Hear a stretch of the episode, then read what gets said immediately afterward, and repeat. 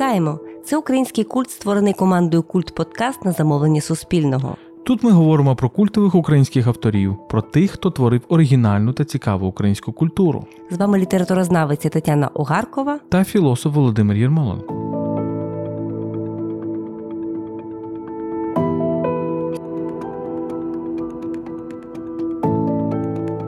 Сьогодні ми говоримо про Віктора Петрова Домонтовича, одного з найцікавіших українських письменників ХХ століття, одного з творців українського інтелектуального роману, тонкого ерудита, енциклопедиста, стиліста, біографа. Домонтович був не тільки письменником, він був мислителем, філософом, археологом та етнографом. Він був біографістом і літературознавцем. Він часто стирав межі між науковим текстом і літературним. Його романи зашиті наукові трактати, а його літературознавчі розвідки породжували белетризовані біографії. Як і багато його сучасників і сучасниць, Домонтович був розчавлений жорнами тоталітарних і воєнних 30-х і 40-х років. Але на відміну від багатьох інших, він вижив. Ми не знаємо достеменно, як і чому, на які компроміси він мав піти чи до яких хитрощів він мав вдатися. Але як письменника і науковця його вичавили з національної пам'яті. Повернувся він у канон тільки в останні десятиліття і досі продовжує магнетизувати. У тому, чому Домонтович такий важливий для української літератури, нам допоможе розібратися відомий український літературознавець, доцент кафедри літературознавства Києво-Могилянської академії Ростислав Семків.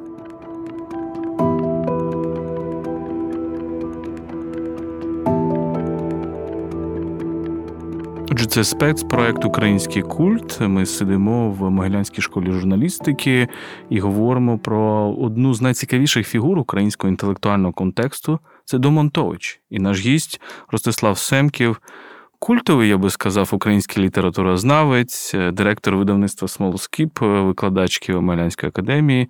Привіт, Ростислава. Вітаю. Дякую, що походився з нами поговорити про, про цю фігуру. Ведо Монтович, Віктор Петров. Е, Мені здається, от в певний момент, десь в 90-х, 2000-х розпочалася якась шалена мода на Домонтовича. Всі почали його читати, видавати, писати про нього. А чому так? Чому він такий важливий? 90-х, коли почали повертатися заборонені замовчувані книги, ну не те, щоб його так аж забороняли, але замовчували. Ну, вже зв'язок з неокласиками, з репресованими, потім реабілітованими. Тобто, зрозуміло, що ніхто про нього не знав, ніхто не знав про те, що він писав. Е, якщо його знали, то знали як науковця, там археолога. Він багато що зробив і в тій царині. От коли почали повертатися книги, це був такий струс, тому що виявилося, що за ті невеликі 20-ті, за цей проміжок часу, початок десь 30-х, було написано потім на імміграції, було написано досить багато, і це були е, незашорені там радянською ідеологією такі справжні тексти. Тобто, зненацька виявилося, що в нас є ну, справжні романи, які можна читати там місто підмогильного, там є хвильовий. Тобто, це такий потужний струс. І тут, в зв'язку з Домонтовичем, виявляється, що наш є інтелектуальний роман, такий абсолютно на рівні з європейськими зразками, е, де не просто там сюжет, десь е, е, чи якісь любовні трикутники, от щось таке, що цікаво почитати, а там проблеми розглянуто, тобто там якісь така серйозна думка, так, рефлексія, і ці проблеми справді залишаються актуальними. І ці е, постаті такі цікаві, такі парадоксальні. От е, Одна з кращих книжок. Е, про Домонтовича називається поетика парадокса, так, Віри Агеєвої. Є двоє найавторитетніших дослідників: це В'ячеслав Брюховецький і Віра Агеєва. От доктор чи доктор Парадокс там розділ і поетика парадокса. Такі вони парадоксальні, такі вони нетривіальні, які вони цікаві. Е, от І е, це одразу його вивело в перші ряди. Звичайно, е, залишаються якісь ігри з каноном, так наскільки це текст, чи можна назвати його най-найкращим письменником, най-найінтелектуальнішим романістом. Ну, Це, напевне, не є дуже продуктивно тут розставляти рейтинги, але це просто така постать першого ряду з дуже цікавим доробком, бо є романи, є романізовані біографії, е, є його наукові праці. От, Тобто, це такий багатоплановий е, літератор. От справді літератор, тут не скажеш просто там письменник чи літератор, масштабна така постать. Е, ну і він колосально розумний, тобто він колосально інтелектуальний. І залишається актуальним, тобто ти входиш в його ці тексти і ти починаєш думати. Так, хто там Кант казав, що мистецтво починає має спонукати думати. Якщо я скажу, що Домонтович це е, інтелектуал, який вирішив зайнятися літературою, тому що, можливо, це був кращий просто спосіб існування для думок в дуже літературоцентричній насправді культурі українській. Так? Тобто літер... він спочатку мислитель, а потім письменник. Ти погодишся? Так, звичайно, він спочатку мислитель, а потім письменник. Просто це ще одна царина, де він е, інший тип тексту. Так, от йому цікаво написати щось. Ну там наукова розвідка в нього була про куліша, потім там романізована біографія, а потім е, десь відображені відображення в персонажі персонажах романів. Е, це спроєктовано і на нього самого. От, Тобто йому просто він така от книжна людина, йому добре серед книг. Е, а художній текст це так само спосіб вираження. Ну і от прекрасно він собі е, ще і пише таке. Його романи всі досить відчутно, що вони доволі іронічні. Ну і це саме та позиція, коли інтелектуал вдається до художньої літератури, і він не підходить з точки зору того, що от я вам зараз створю світ, ви в нього повірите, ви в нього зануритеся. Він е, радше ставиться так доволі скептично. Ну, ви хочете любовну історію? Ну, добре, я вам зараз напишу любовну історію. Взагалі в світі є багато любовних історій. Ну, от Тут е, я трошки спародіюю, значить, там французький любовний роман. Тут я е, там трошки по якісь кпини над персонажами. От, Але маєте любовну історію, можете її читати як любовну історію історію. Оце така дуже е, зріла позиція, до якої піднімається модернізм європейський. Ну, тому ж той самий час, тобто він такий абсолютно паралельний і можна розглядати там в контексті Джойса, Вірджинії Вулф. Просто життя в нього було значно складніше, як і всіх письменників тут. Але е, от е, в нього дівчинка з ведмедиком це там 28-й рік. Е, і це той самий рік, коли з'являється місіс Делова і Вірджинії Вулф. Е, це той самий рік, е, якщо не помиляюсь, коли з'являється великий Гетсбі Фіджеральда. От тобто такі е, серйозні романи європейські, які досі зараз так справді культові, належать до такого золотого фонду світової літератури загалом. І, звісно, до Монтовича ми от зараз тільки почали відкривати від 90-х. Світ про нього менше знає, але ми цілком усвідомлюємо, що це от той рівень, е, і причому це зроблено легко, елегантно. Відповідно, якби обставини склалися якось інакше, це було б ще більше е, таких прекрасних текстів. Коли ти говориш про цю іронію його романів, мені здається, інколи я от коли слухаю різні дискусії про Домонтовича, я я не є літературознавцем, але мені цікаво дивитися на це все ж таки, як е, часто сприймають за чисту монету, тобто його любовні історії. Вони, я би не сказав, що це найкраще в світі любовні історії. Це справді такі напівіронічні все ж таки речі, де він заховує через ці історії, через цю нарацію. Він насправді це, це наживка, через яку він нам хоче донести певні ідеї. Так, ну це е, це безперечно. Тобто для нього важливо було це е, е, ідейні або ідеологічні романи, але е, не в тому тривіальному сенсі, якими були ідеологічними там радянські романи, що там ідеологія, там партія, все напряму, все сказано.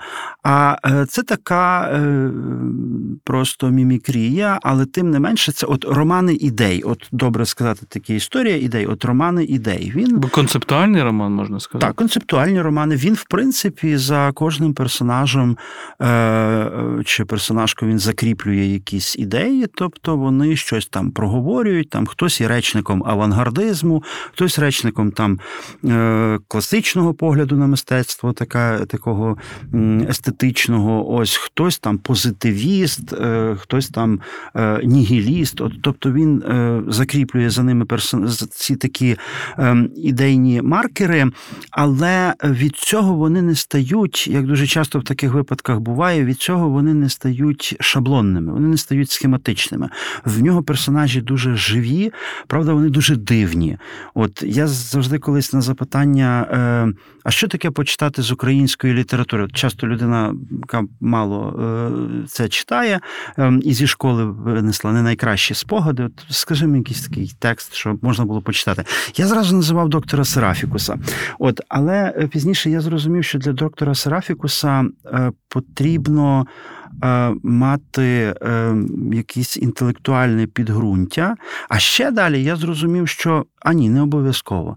Бо це можна прочитати просто як анекдот про дивного професора, а можна почати вглибати в ці е, сфери якісь глибші. І так само, там, наприклад, з дівчинка з ведмедиком. От е, тут можна сказати, що е, в кінці 20-х Домонтович спародіював Лоліту ще до появи самої Лоліти. Так, бо Лоліта серйозний трагічний текст. От він там сексистський текст, його можна критикувати за це. Можна дивитися з іншої позиції, що от так така нещаслива любов, ну принаймні в Гумберта. Ем, і це все ем, ну, Набоков говорить серйозно, навіть з таким якимсь придихом, навіть десь там піднесено всі ці словеса там. Е, от, Тобто, це, це серйозний текст, е, серйозна, дивна, збочена, любовна історія. Дівчинка з ведмедиком це теж е, історія про старшого чоловіка і дуже молоду дівчину. Ну, не аж таку молоду, як в Набокова, але там Зені на початку теж здається десь 15 років, якось так. Тобто це теж стосунки старшого чоловіка і молодої дівчини. Але там ось ця іронічність, її можна помітити фактично на кожному кроці, починаючи від.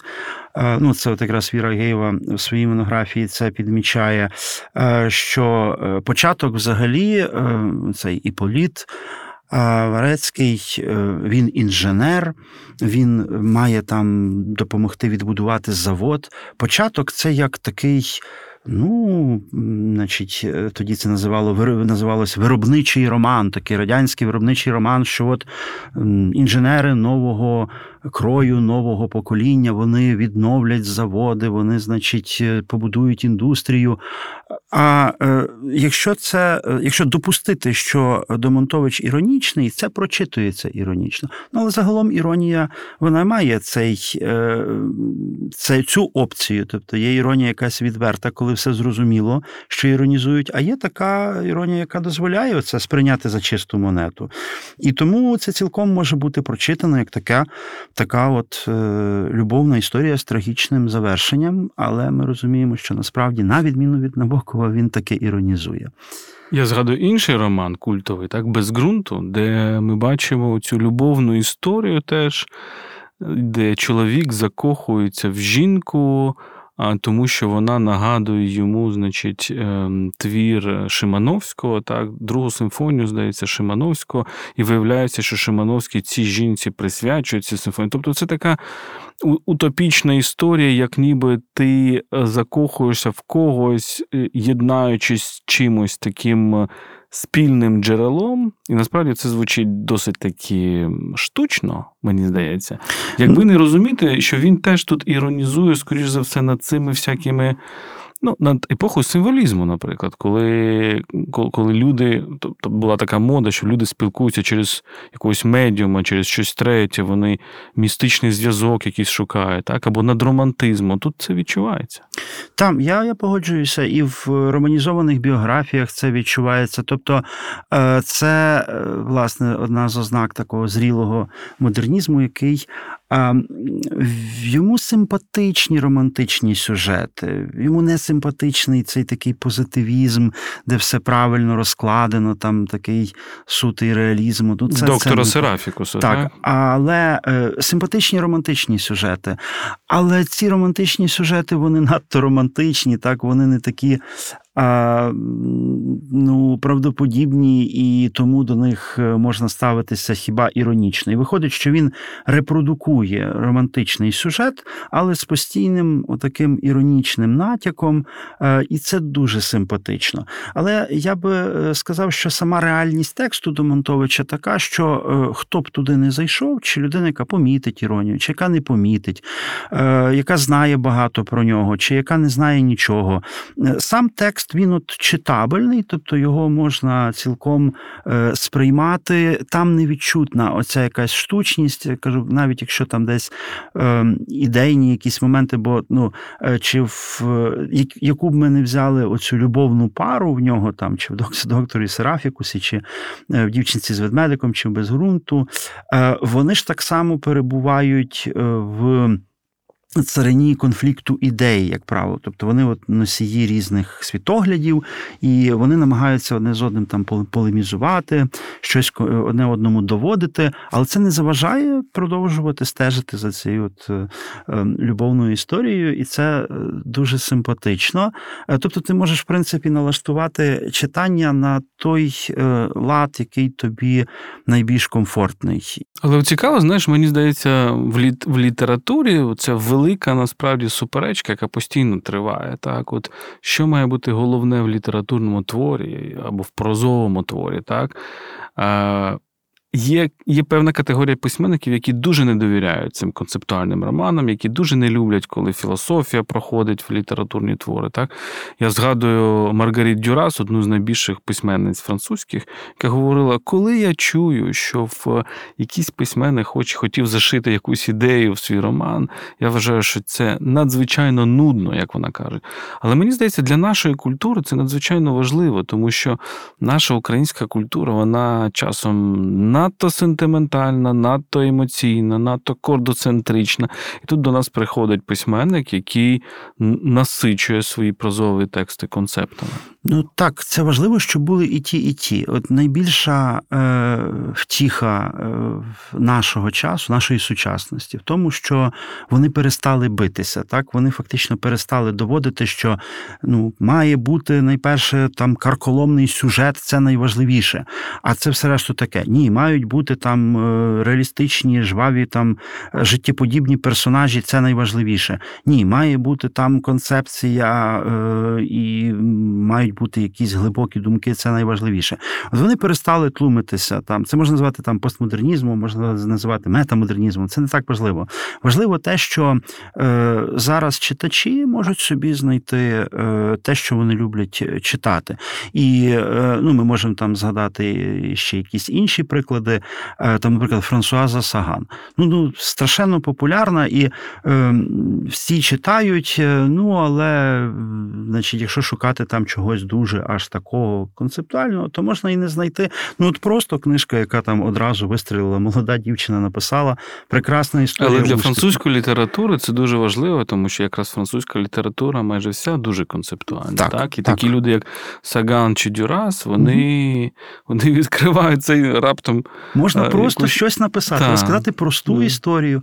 І читачі є для того, але є і ті, що е, шукають от такі концепти. І добре, що в нашій літературі це ще аж тоді з'явилося. Вже можна говорити про традицію, і там Домонтович не був один. Зрозуміло, якщо подивитися на е, е, романістичний е, той контекст, то ми також знайдемо дуже цікаві постаті, наприклад, там як Юрій Яновський.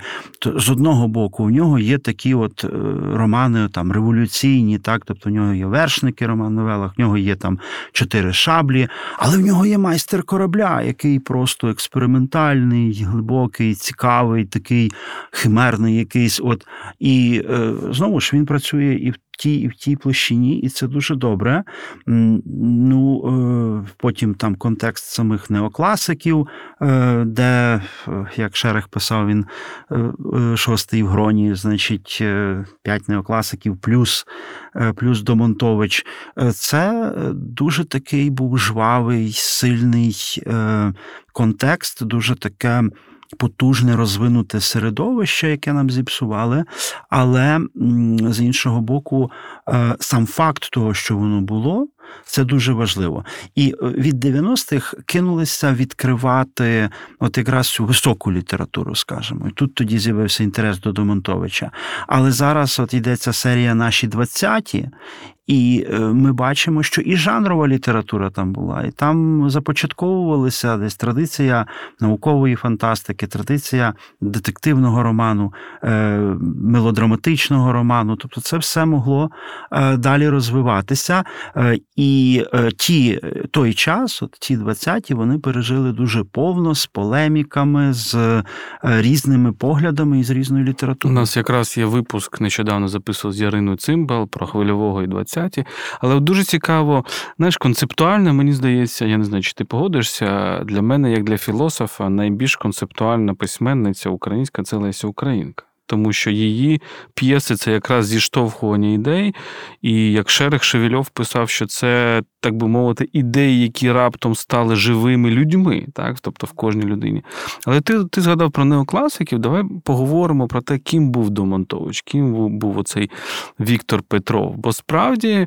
З одного боку, це оцей коло неокласиків, так? Це Зеров, це Дрейхмара, це Рильський і так далі. І він, Домонтович, пише Болотяну Лукрозу, так, як такий текст про це коло, мені здається, надзвичайно цікавий текст. Але з іншого боку, якщо от неокласики це оцей Зеровський та заклик Ад Фунтес до джерел. То до яких джерел йде Домонтович? Мені здається, він намагається шукати ще глибші, ще якісь архаїчніші джерела. Це І тому він стає археологом, наприклад. І його без ґрунту ми бачимо це, це це, бажання дістатися якихось таких пластів української культури, які є навіть дописемні. Тобто він він, він думає про це при Чорномор'я, при Азов'я, про цих скіфські племена і так далі. Ти погодишся з цим? що Це людина, яка з одного боку революціонує українську літературу до певної а з іншого боку, намагається йти в якусь глибоку архаїчність в хорошому сенсі слова. Так, безперечно. Ну я для початку погоджуюсь з винятковою е, позицією Лесі Українки.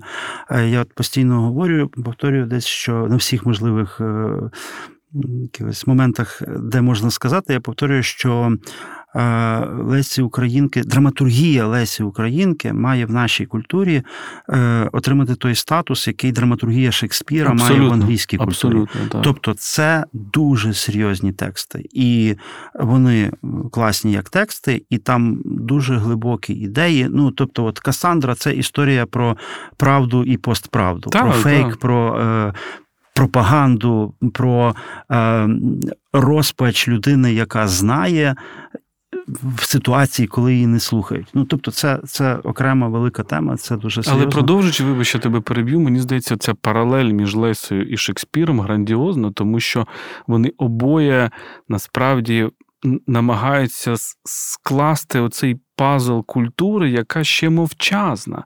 І тому таке розмиття тем і у Шекспіра, і у Лесі. Але це такий футнот. Так, і вона теж дуже інтелектуальна. Тобто, тут, безперечно, е, ми маємо вже справу з традицією інтелектуального письма, і Домонтович в неї цілком вписується, ну, як і інші неокласики. Е, звичайно, неокласики е, це знову ж перш за все дуже освічені письменники, так е, як в е, Шілера є сентиментальні і наївні поети, так от неокласики це не наївні поети. Сентиментальний тут е, має трохи інше значення, але це от поети, які знають, що вони роблять, які не просто там пишуть від надміру емоцій, а так це перепущено через. Мислення, це е, певні концепти закладаються одразу. Ну і прагнення е, форми. Так, так і форми. це та відшліфована форма. Е, знову ж дуже добре, що така група була, і знову ж вони мислять себе е, в європейському контексті, там десь де польські скамандрити, де е, Парнас французький. Тобто вони бачать себе теж в межах такої великої традиції. І ну, перша класика, до якої, звісно, вони повертаються, це антична класика, там це для Зерова важливо. Але е, якщо ми почнемо думати, то е, якраз для Зерова вона і важлива. А інші шукають свої якісь шляхи. От е, ці дослідження драйхмари сербського фольклору, тобто слов'янського фольклору загалом не прив'язано вже тільки там, там до української традиції, а ширше. Це дуже важливо. Ну а так, власне, Домонтович він оглядається в таку дуже архаїчну е, історію до історію та скіфські часи, те, що його як археолога е, цікавило. Це не так. Е, в нього відверто проступає, як там в праської групи пізніше, що там скіфи, лук, тятива і е, така бойова поезія. В нього це так інкорпоровано, е, і звідси ми виходимо, ну, зокрема, в безґрунту. Назва теж, до речі, провокативна, тому що весь текст якраз про е, теж про про напружені пошуки ґрунту, так, і того, що під ґрунтом навіть. Е, Але е, привертає увагу сама оця позиція, так що от е, ґрунт як відчуття свого, як відчуття дому, як відчуття там батьківщини, малої батьківщини, взагалі батьківщини, це щось, що можна втратити, і тоді ти залишаєшся от е, беззахисним, тоді ти залишаєшся е, неприкаяним в світі. От Це е, дуже важливо, і е, собор вимальовується як така метафора е, історичної пам'яті. І знов виникає дуже цікава паралель про те, що він піднімає певну тему до іншого письменника і розглядає її в такому, ну в цьому сенсі в гірко-іронічному якомусь контексті. А інший письменник це гончар своїм собором, який в 68-му тільки з'явиться. От, Тобто, знову ж е, цей е, такий розрив часовий і полеміка. Їх треба обох вивчати. Не можна говорити в школі про собор гончара, не говорячи про безґрунту Домонтовича. Це така дуже чітка паралель. І, е, І знову ж спершу іронічний значить, доктор Петров а потім вже серйозний, неоромантичний, такий з придихом е, Олесь Гончар. Я думаю, що протиставлення собору і джазу, які є у гончара, навряд чи Домонтовичу би сподобалося. Це була це, це катастрофа. Просто ну тобто воно дуже прямолінійне. Е, там і е, він постійно до цього повертається. Там є ще більш, е, значить, в нього в іншому тексті в гончара в романі Тронка є знову ж таки така метафора. Там героїня, молода дівчина, вона купає овець і вона думає при цьому про її однолітків, які от вихиляються в джазі, десь там в місті, і от їх би треба було б скупати, як цих овець, щоб ця вся, е, значить, короста е, цієї, е, значить, такої ем, штучної культури від них відпала. Він ну такий абсолютно в цьому сенсі неоромантик, так дуже і, закрита, насправді. Але давай повернемося до Домонтовича. Мені дуже важливо те, що ти сказав, так про цей це насправді без ґрунту це пошук ґрунту в ситуації безґрунтянства до певної міри. Оце поняття безґрунтяни, потім Шевельов його візьме і і буде застосовувати до цілого покоління.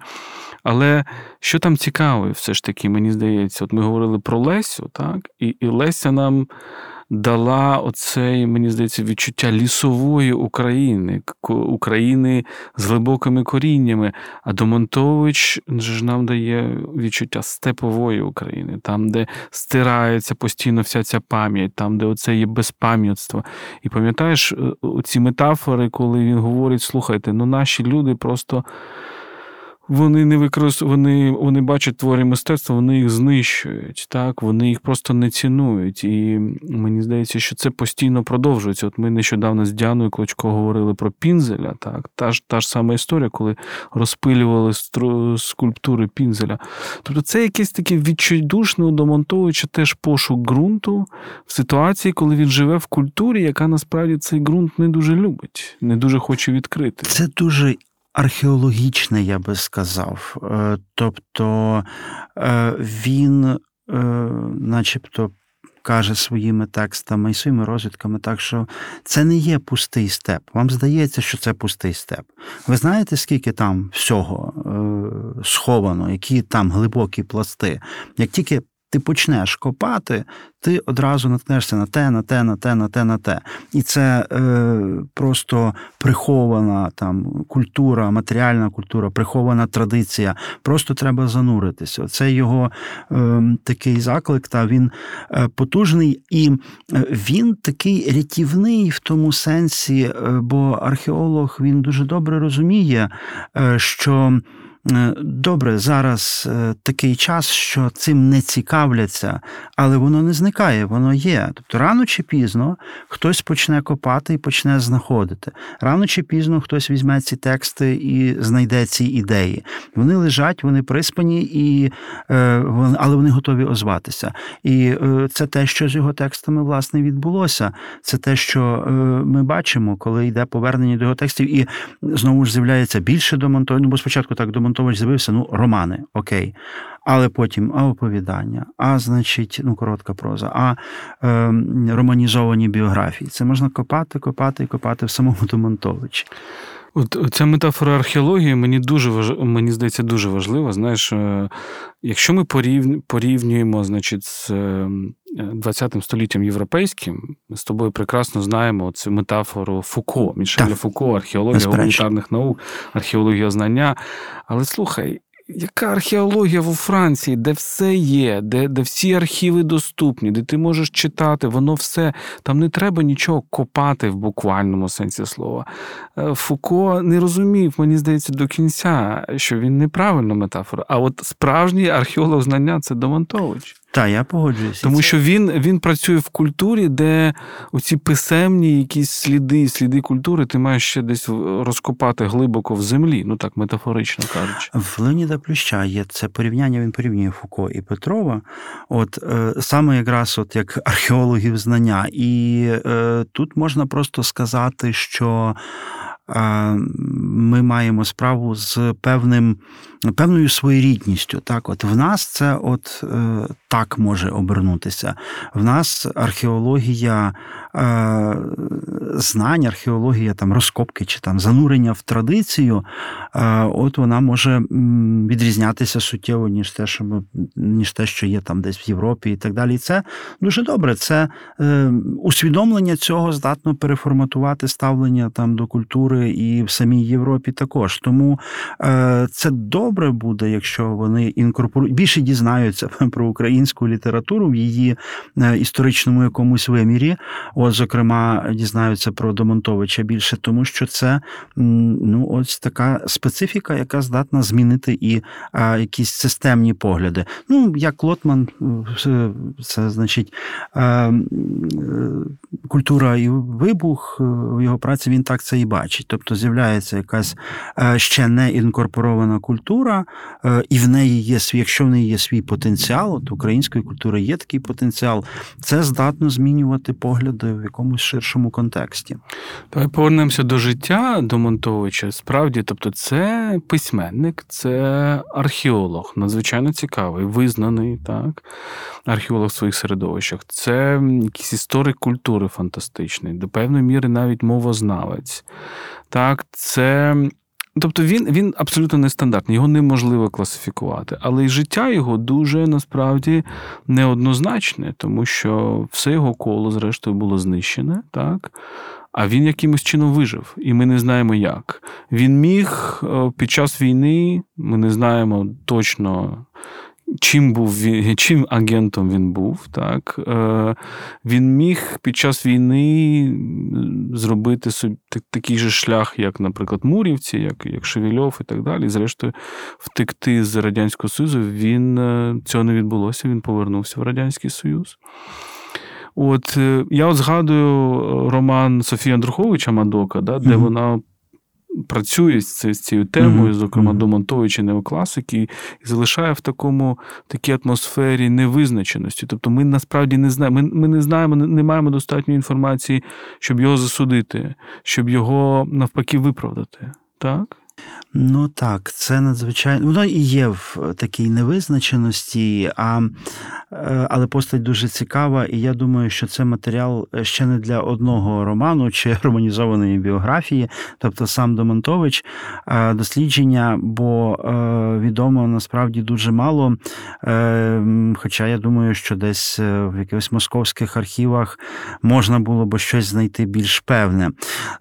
Що можна сказати, то це, що йому вдалося якось обійти систему. Він достатньо розумний, щоб був, щоб вижити. Е, Можливо, е, просто його друзі, неокласики, вони. Е, не думали про це. Вони були досить, е, все-таки досить академічні, академічні вчені не завжди Е, думають про такі штуки, про виживання, скажімо так.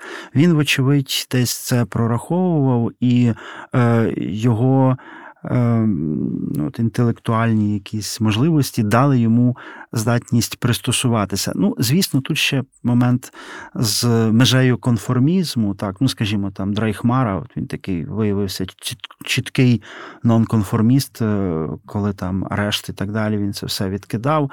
От, Тобто тут е, Зеров, навпаки, досить швидко зламався. Тобто, це е, якісь екстремальні обставини, в яких більшість тогочасних людей виявилися безпорадними, не змогли дати собі е, раду і можливість якось від цього е, цього уникнути. Але Домонтовичу це вдалося. Я думаю, що тут знову ж це е, Віра Гейва про це згадує, про його перейнятість. Цим концептом сковородинським сродної праці Е, і відповідно налаштованість радше робити щось маленьке та своє, десь е, збоку, ніж вв'язуватися там в якісь полеміки, битви і так далі. і так далі. Бо ми розуміємо, що Зеров Е, там е, хвильовий, е, полеміка другої половини 20-х, вони мали активну позицію. Зеро мав активну позицію щодо там авангардного мистецтва, радянського мистецтва. Тобто в них позиції були спрямовані от на на удар, на якусь, якийсь конфлікт. Власне, позиції суто. Е, академічні, суто творчі. Вони не думали, що це все буде перенесено на життя, і що це стане підставою якихось е, значить, життєвих колізій. З іншого боку, так само там Семенко, ну, з його е, там, чи Геош Курупій, тобто футуристи, вони були достатньо агресивніші. От Петров це радше людина, яка себе постійно виносила за дужки. Вочевидь, е, там в 30-х роках, на початку 30-х, коли там процес СВУ, е, вочевидь, він зрозумів, що треба вербуватися. Ну, тобто, коли. Бо він теж почав потрапляти в поле зору. Очевидь, він тоді почав е, співпрацювати, почав бути агентом, цілком можливо. От, І це дало йому можливість перетривати. Е, ну, от е, В'ячеслав Брюховецький, він на конференції, яка була в Могилянці е, про Петрова там кілька років тому, він говорив про нього. Він ґрунтується на інтерв'ю, на розмовах з колишніми працівниками значить, от цих органів, які знали Петрова. І він говорив про нього як про такого приспаного агента, мовляв, його готували для того, справді готували для того, щоб. Е, потім він в середовищі еміграції спробував якось зарекомендувати себе, тому толерували те, що він співпрацював, ну чи працював в Харкові, коли при владі була вже нацистська. Е, адміністрація, він там видавав журнал, е, його ну, хтось там десь пише, що ходив в військовій формі, хоча це не аж так знову ж доведено німецький. От, е, І тому його поява потім в емігрантських колах була сприйнята як абсолютно цілком логічна. І наскільки пам'ятаю, В'ячеслав Бріхвецький говорив про те, що його готували, що він увійде в цей еміграційний український уряд на якісь чільні, а може і очолить його, е, ну, для того, щоб потім мати свого агента там. Але це не відбулося, про нього забули. Ну, а коли згадали, то організували йому переведення е, назад. Але, е, будучи там, він знову ж знаходив оці е, ніші. Він там писав і антирадянські якісь речі. А, є ж памфлети його Він з перших почав говорити про репресії антисталінські. От, Але от йому вдалося між цих двох вогнів пролавірувати, ну, скажімо там Ольжичу, в якого теж були е, ну, тобто співпраця з ОУН, теж він агент е, української розвідки, і теж археолог, до речі, Ольжичу не вдалося. Так, Ольжича е, закатували в німецькому Захценгаузені. А Петрову вдалося так пролавірувати. І потім цей анекдот любить е, Віра Геєва розповідати, не анекдот, а історію, що його кількаразово вже в радянський час е, Петрова прості громадяни в Харкові, якщо він десь потрапляв або в Києві, вони його е, хапали і тягнули чи викликали міліцію, тягнули його там в, органи і казали, що ми бачили, як він ходив тут в Німець з німцями. От. І це відбувалося е, кількаразово.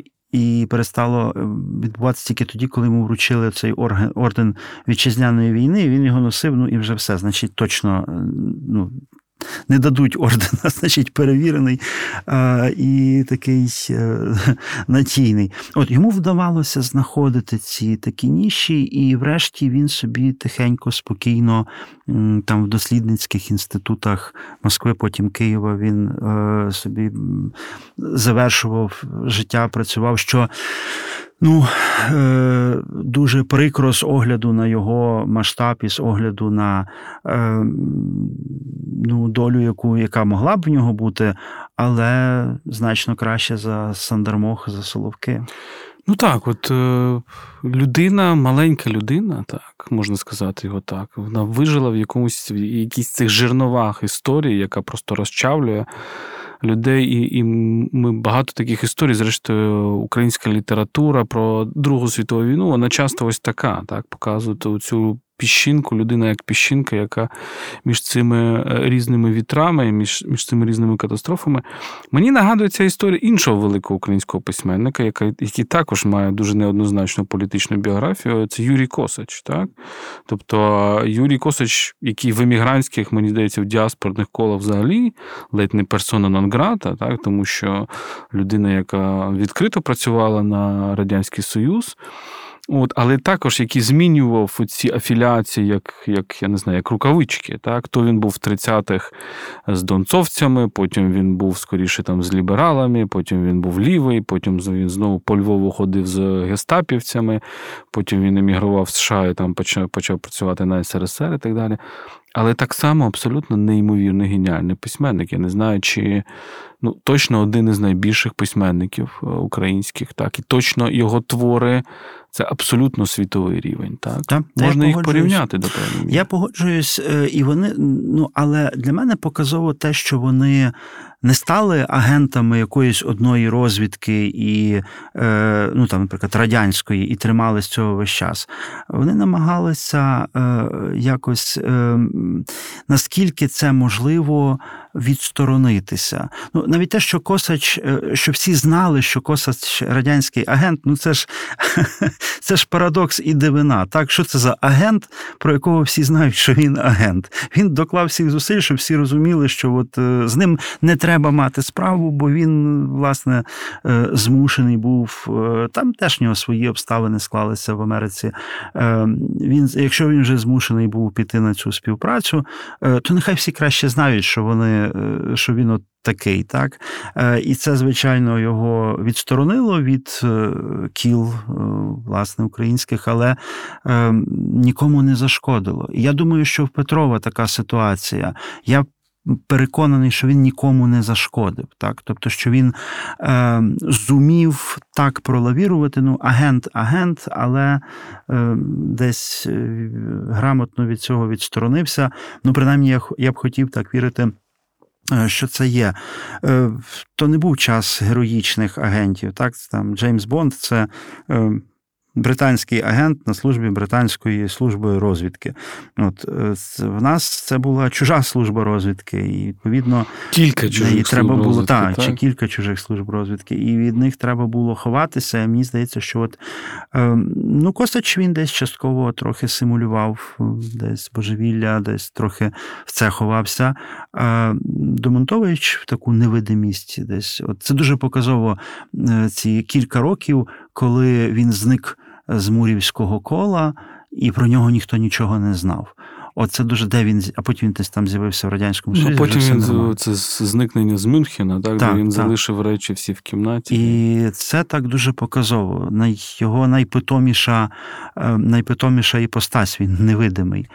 Ну, але коли ми говоримо про літературні твори, чи в Косача, бо там неї життя інших, інші тексти його, е, чи в Домонтовича, ми все-таки повинні розуміти, що літературний текст дуже часто е, він віддільний від свого автора. Так? Так? Тобто автор десь залишається в своїй біографії, а йому вдається в якийсь час створити геніальні тексти.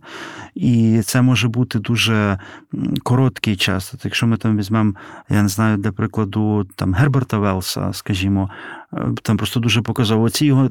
Там п'ять чи чотири найпотужніших романи, вони створені впродовж там п'яти років. От, Тобто до того він писав багато, після того він багато писав. Він там ще 30 років після того писав.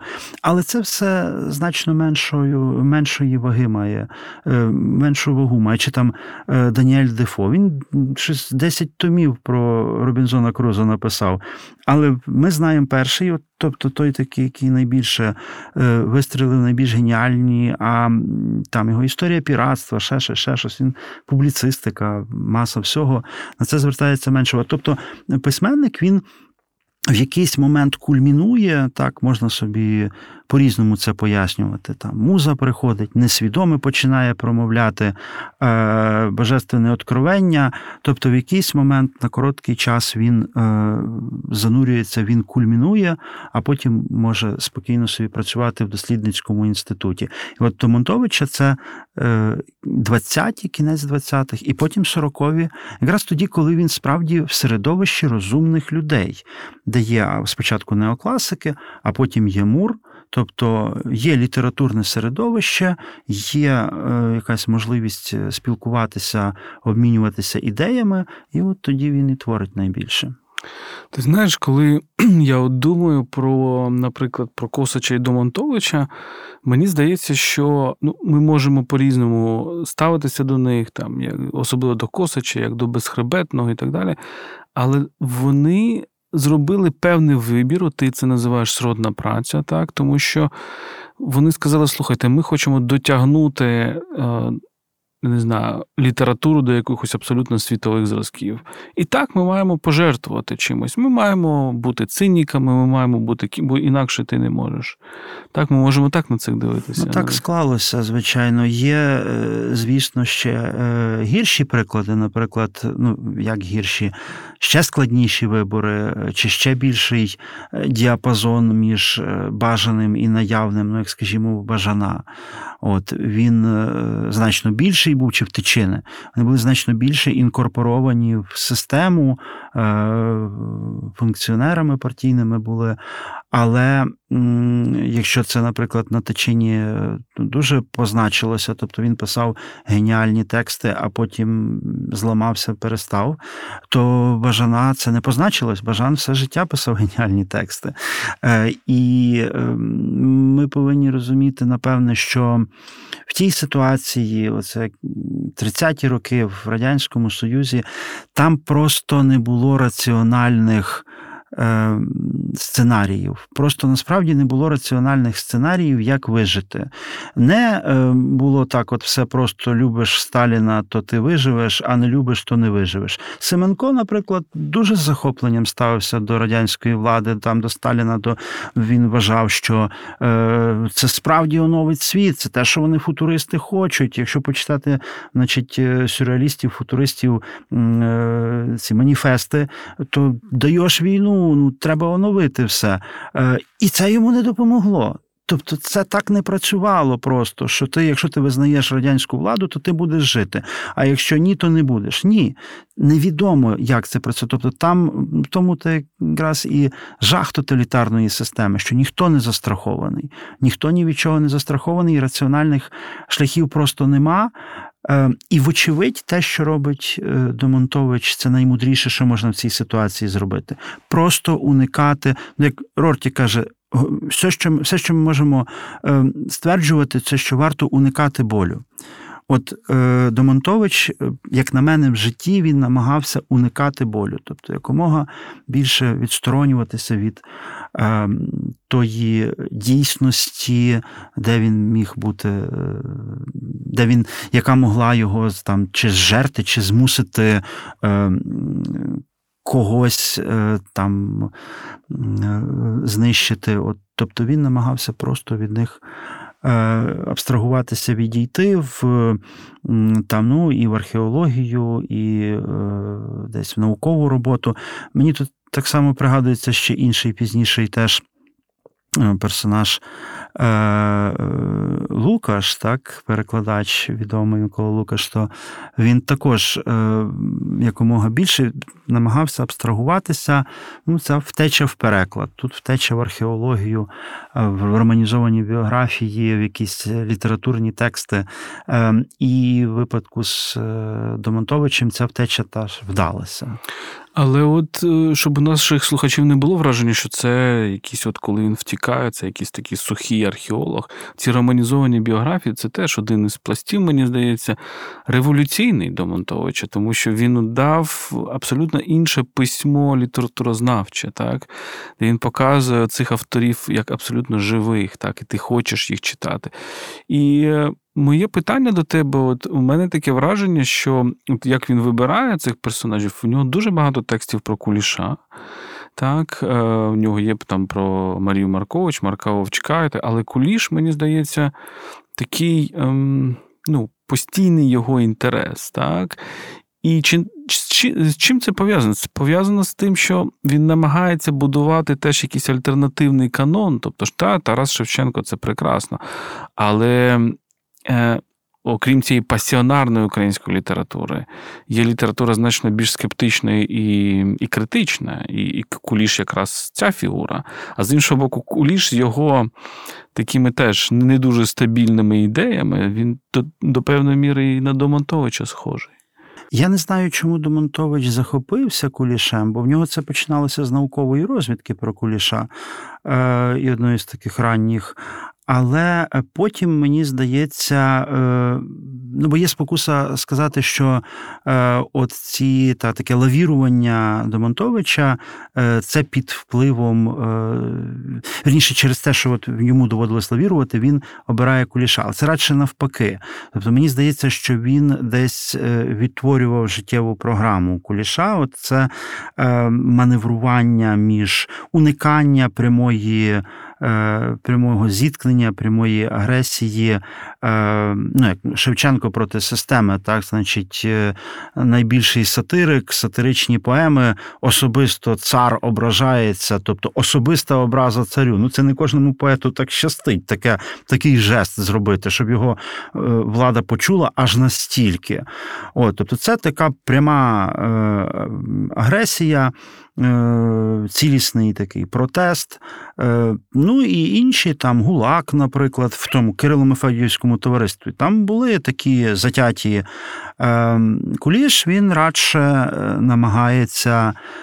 Десь відійти проманеврувати, і робить він це свідоміше, ніж Костомаров, бо Костомаров, е, ну, тут в його романізованій біографії Костомаров, Аліна Костомаров він постає як таке дитя. Ну, таке трошки. доктор Серафікус теж. Так, так, так. Е, ну, але, вочевидь, Костомаров міг таким і бути, тут віриш йому. От, А Куліш він намагається прокласти якось раціонально шлях між цим всім. І дуже-дуже багато робить, так само, як Томонтович. Тобто Куліш, попри все, маса перекладів, ну там маса віршів, які до яких можна скептично ставитися, але маса перекладів, проза, ну, врешті, перший роман, от, тобто, ну, історичний роман. Тобто він запускає е, серйозний такий. Ну, надзвичайно цей... потужний. Чорна рада, це так, надзвичайно потужний. І, текст. І, ну, і актуальний залишається теж. От, Тобто, дуже-дуже багато наукових розвідок. все. Тобто, Це такий енциклопедист, от як там Франко енциклопедист, Куліш енциклопедист. Це теж літератор, вчений, історик. Так. І це і... це дуже важливо. Добре, що от зараз критика е, робить це багатотомне, повне зібрання творів куліша. Тобто куліш це е, такий материк е, книжний, який треба освоювати. Це важливо.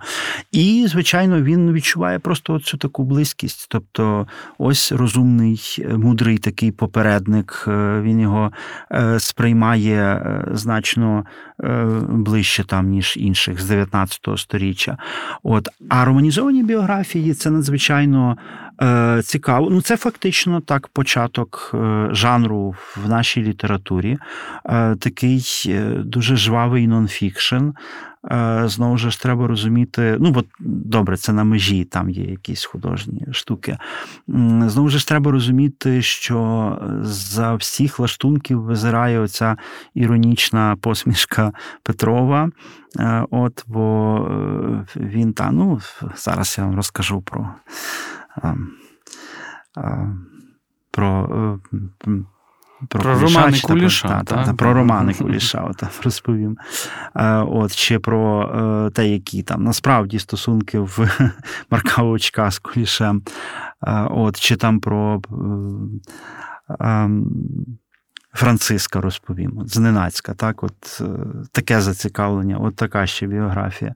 Вони такі в нього різні, химерні, цікаві Е, але е, знову ж таки е, іронічні, коли якщо тут вже, якщо брати за чисту монету, то таке враження певної наївності інколи виникає. От, Але якщо розуміти, якщо це сприйняти, що це іронія, тоді все стає на свої місця. Ну він до куліша, та він, він відчуває оцю двозначність, він з нею іронізує, можливо, так він іронізує з себе. А Іронічне можемо... захоплення. Оце та, от іронічне та. захоплення. Він захоплений кулішем, але це іронічне захоплення. Коли він пише про куліша хуторянина, як він мріяв поїхати на хутір, купити хутір, потім купив цей хутір, і це перетворилось на повний жах.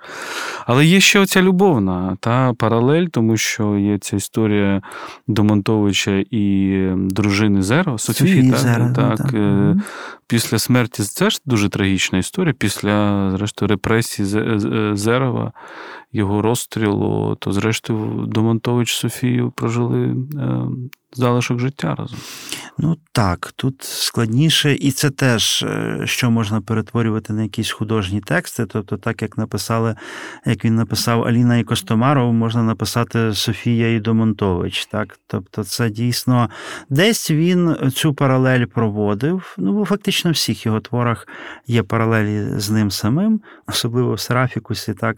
Але з іншого боку, досить часто це така проекція ідеального я, як сказали б психоаналітики. Так, тобто він е, хотів би десь, щоб його так сприймали, от десь на тлі Костомарова, на тлі Куліша, е, от е, поруч доктора Серафікуса. Це радше такі ідеальні проекції.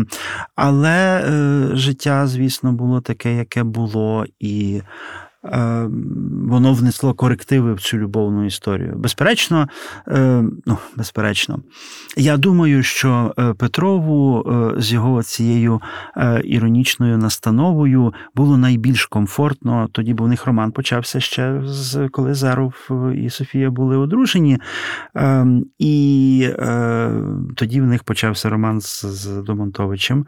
І йому, напевне, тоді було найбільш комфортно. Так, найбільш він би от хотів, щоб так тривало. От така. Ну так, але це, але тут е, почалося і. І зараз іде на Соловки, і е, все зіпсувалося, і відповідно. Фінал, фінал, я думаю, він вирівняв під, бо це через багато років вони вже одружилися з Заровою.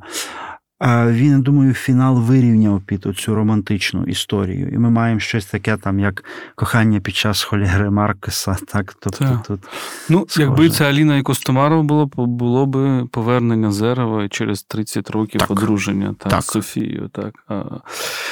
Ну, ось е, бачиш, от такі от любовні історії в українській літературі завжди стикаються з якимись грандіозними, абсолютно жахливими, дуже часто історичними подіями.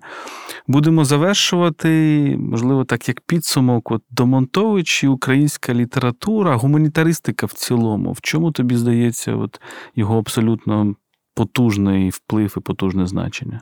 Ну, є автори, які дають імпульс, творчий імпульс, і е, людина, яка читає їх, пізніше е, сама переймається ним. От він один з таких людей. Е, це одна з постатей та в літературі, прочитавши його тексти, прочитавши тексти Домонтовича, чті, чті, чті, е, багато текстів Домонтовича, по-перше, в нього дійсно можна е, зануритись і читати, читати, читати. І от прочитавши ці тексти, я переконаний, що читач, читачі виходять натхненними, їм хочеться теж щось писати там е, романізовані біографії, писати романи, читати далі українську літературу ще. От він е, один з тих е, авторів, які генерують надзвичайно потужний цей творчий імпульс, і в цьому його цінність безперечна. Ну і читаючи Домонтовича, зокрема його есеїстику, публіцистику, ви точно полюбите українську культуру ще більше, ніж ви її любите. А якщо ви її не розумієте, можливо, то. Е, це мені здається точка входу дуже важлива в українську, тобто літературу. Якщо хочемо зрозуміти наше 19 століття, мабуть, Домонтович це найкраща точка входу, наприклад. Так, так, безперечно. Тому ось такий у нас автор грандіозний. Дуже дякую Ростику. З нами Ростислав Семків, е, відомий український літературознавець. Дуже цікаво з тобою говорити. Можемо говорити ще нескінченно. От е, це е, спецпроект Український культ. Ми сидимо в прекрасній Могилянській школі журналістики. Ну і слідкуйте за нами.